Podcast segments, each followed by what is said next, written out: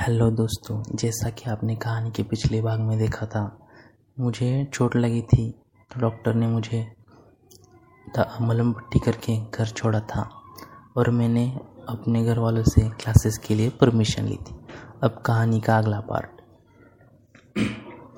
दोस्तों, अब मैं रोज़ क्लासेस जाते हुए डॉक्टर को रोज़ देखता था कि वो है या नहीं हॉस्पिटल में। एक दिन जब मैं क्लास से लौट रहा था, तब मेरी स्कूटी खराब हो गई थी। मैं डॉक्टर के पास गया। उनसे कहा, मेरी स्कूटी खराब हो गई है। क्या आप मुझे ड्रॉप कर देंगे? उन्होंने कहा, ओके, पर वेट करना पड़ेगा।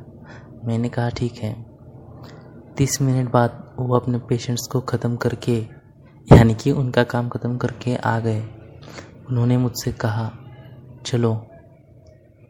उन्होंने एक पतली सी शर्ट पहनी थी और जीन्स पहनी थी। मैं तो बस उन्हें ही देख रहा था। उनका शरीर टी शर्ट से साफ़ साफ़ दिख रहा था। डॉक्टर ने कहा, अरे चलो, क्या देख रहे हो? मैंने हाँ में सर हिलाया और जाने के लिए निकल पड़ा। दोस्तों, अब नौ बज रहे थे। जब मैं बाइक पर बैठा तो मैंने आज उन्हें पीछे से पकड़ा था। मैं उनका शरीर साफ़ साफ़ महसूस कर पा रहा था। थोड़ा आगे जाते ही बारिश शुरू हो गई, इसलिए हम एक पेड़ के नीचे रुक गए थे। मैंने अपने घर वालों को फ़ोन करके बता दिया कि मैं डॉक्टर के साथ हूँ। बारिश की वजह से रुक गया हूँ। उन्होंने कहा, ठीक है, लेकिन बारिश में मत भीगना। अब दोस्तों, मैं उनमें से तो हूँ नहीं कि अपने घर वालों की बात मानूं। पर अब बीस मिनट हो चुके थे, बारिश बढ़ ही रही थी। मैंने अपना मोबाइल और वॉलेट बाइक में डाला और दौड़कर बारिश में गया और अपने हाथ फैलाकर घूम रहा था। डॉक्टर मुझे बुला रहे थे और वापस आओ, सर्दी लग जाएगी, ये कह रहे थे। मैंने उन्हें ही आने के लिए कहा। उनके पास जाकर कहा, चलो ना, कभी बारिश का भी मज़ा लो। कितना अच्छा लगता है। वो मना कर रहे थे। तो मैंने उनको खींच के बारिश में ले गया। वो भी बारिश का मज़ा ले रहे थे। तो मैंने देखा कि उनका टी शर्ट से उनका शरीर चिपक गया था। उनका शरीर साफ़ साफ़ दिखाई दे रहा था। अब मैं, अब बारिश पड़ रही थी तो मुझे वापस पेड़ के नीचे ले गए डॉक्टर। वहाँ भी बारिश हो रही थी। तब उन्होंने कहा, चलो, देखते हैं कोई सहारा मिले तो। मुझे नहीं लगता यह बारिश रुकेगी। पेड़ के पीछे एक बंद पड़ा झोपड़ा था, जिसका दरवाज़ा टूटा हुआ था। अंदर काफ़ी धूल थी, वहाँ एक चूल्हा, एक खटिया थी, जिस पर एक रजाई और बेडशीट था। ऊपर उस पर बहुत ज़्यादा धूल थी। उन्होंने कहा, बारिश होने तक यही रुकते हैं। मैंने कहा हाँ। और अपना सर हिला दिया। डॉक्टर ने अब सब साफ़ कर दिया था ताकि हम बैठ सकें। तो मैंने यहाँ चूल्हा में आग लगाई थी। ठंड बहुत लग रही थी, इसलिए। तभी मैंने देखा कि पीछे डॉक्टर ने अपने सारे कपड़े निकाल के वहाँ सुखाने के लिए डाले थे। उन्होंने उस बेडशीट के दो टुकड़े कर दिए थे। एक को नीचे लपेट लिया था टॉवेल की तरह। और मुझे कहा, तुम भी कपड़े निकाल लो वहाँ सुखाने के लिए डालो, वरना तुम्हें भी ठंडी लग जाएगी। उस बेडशीट के अगले टुकड़े से उनका सामान साफ़ साफ़ दिख रहा था। मैंने भी अपने कपड़े उतार दिए और बाकी के बेडशीट को लपेट लिया। अब मैं और डॉक्टर दोनों ही उस चूल्हे के पास बैठे थे।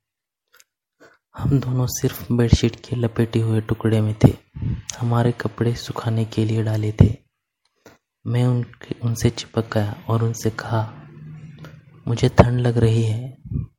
वो उठे और उन, उस टूटे हुए दरवाजे को लगा दिया और वापस आके मेरे पास बैठ गए।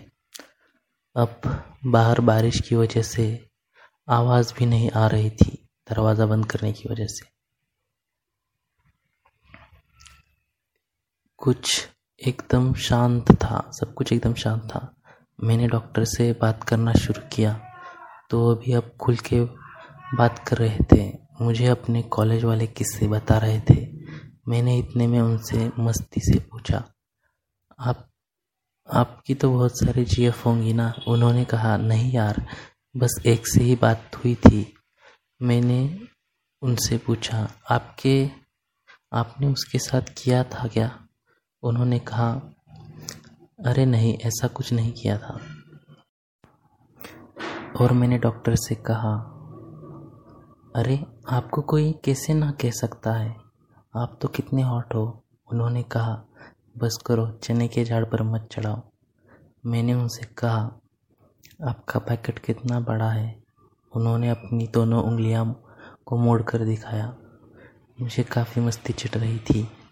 मैंने उनसे कहा दिखाइए ना। उन्होंने कहा, देखेगा क्या? मैंने कहा हाँ। उन्होंने अपना पैकेट दिखाया और वापस पे लपेट लिया। मेरे तो जैसे होश ही उड़ गए थे। मैं अब उनसे बहुत ज़्यादा चिपक रहा था और बार बार उनके सामान को छू रहा था। मैंने उनसे, यानी कि डॉक्टर से, मैंने कहा, क्या मैं? तो उन्होंने कहा हाँ बोलो ना। मैंने कहा, क्या मैं? तो उन्होंने कहा, फिर से देखना है। मैंने कहा हाँ। मुझे कहा, जैसे ही उन्होंने दिखाया, मैंने उनसे अपना, उसे अपने हाथों पर ले लिया। वो काफ़ी मस्ती भरी सिस्कारियाँ ले रहे थे। इतने में उन्होंने मुझे अपनी गोदी में उठाया और खटिया पर रखा। वो मेरे शरीर को इस तरह प्यार कर रहे थे कि अब हम सब, हमारे बीच वो सब कुछ हो रहा था। तभी उन्होंने अपने पैकेट में से प्रोटेक्शन निकाला और ओढ़ दिया और अब हम प्यार करने लगे थे। करीब पच्चीस मिनट बाद वो रुके, मेरे ऊपर हफ़्ते हफ़्ते गिर गए। मैंने देखा तो मेरे अंदर से काफ़ी ज़्यादा पानी निकल रहा था। वो इतने बाद वो सो गए। मैं थोड़ी देर बाद खिड़की के पास गया। बारिश रुक गई थी और अब सुबह होने वाली थी। थोड़ी देर बाद डॉक्टर उठे और मुझे मुझे किस कर किया। अब सुबह हो गई थी और हमारे कपड़े भी सूख गए थे। हमने अपने कपड़े पहने और बाहर गए। उन्होंने मुझे कहा कल रात के लिए शुक्रिया। मैंने इधर उधर देखा और उन्हें फिर से किस किया। वो मुस्कुराए और रास्ते में उन्होंने मुझे अपने घर ड्रॉप कर दिया और अपने घर के लिए निकल पड़े।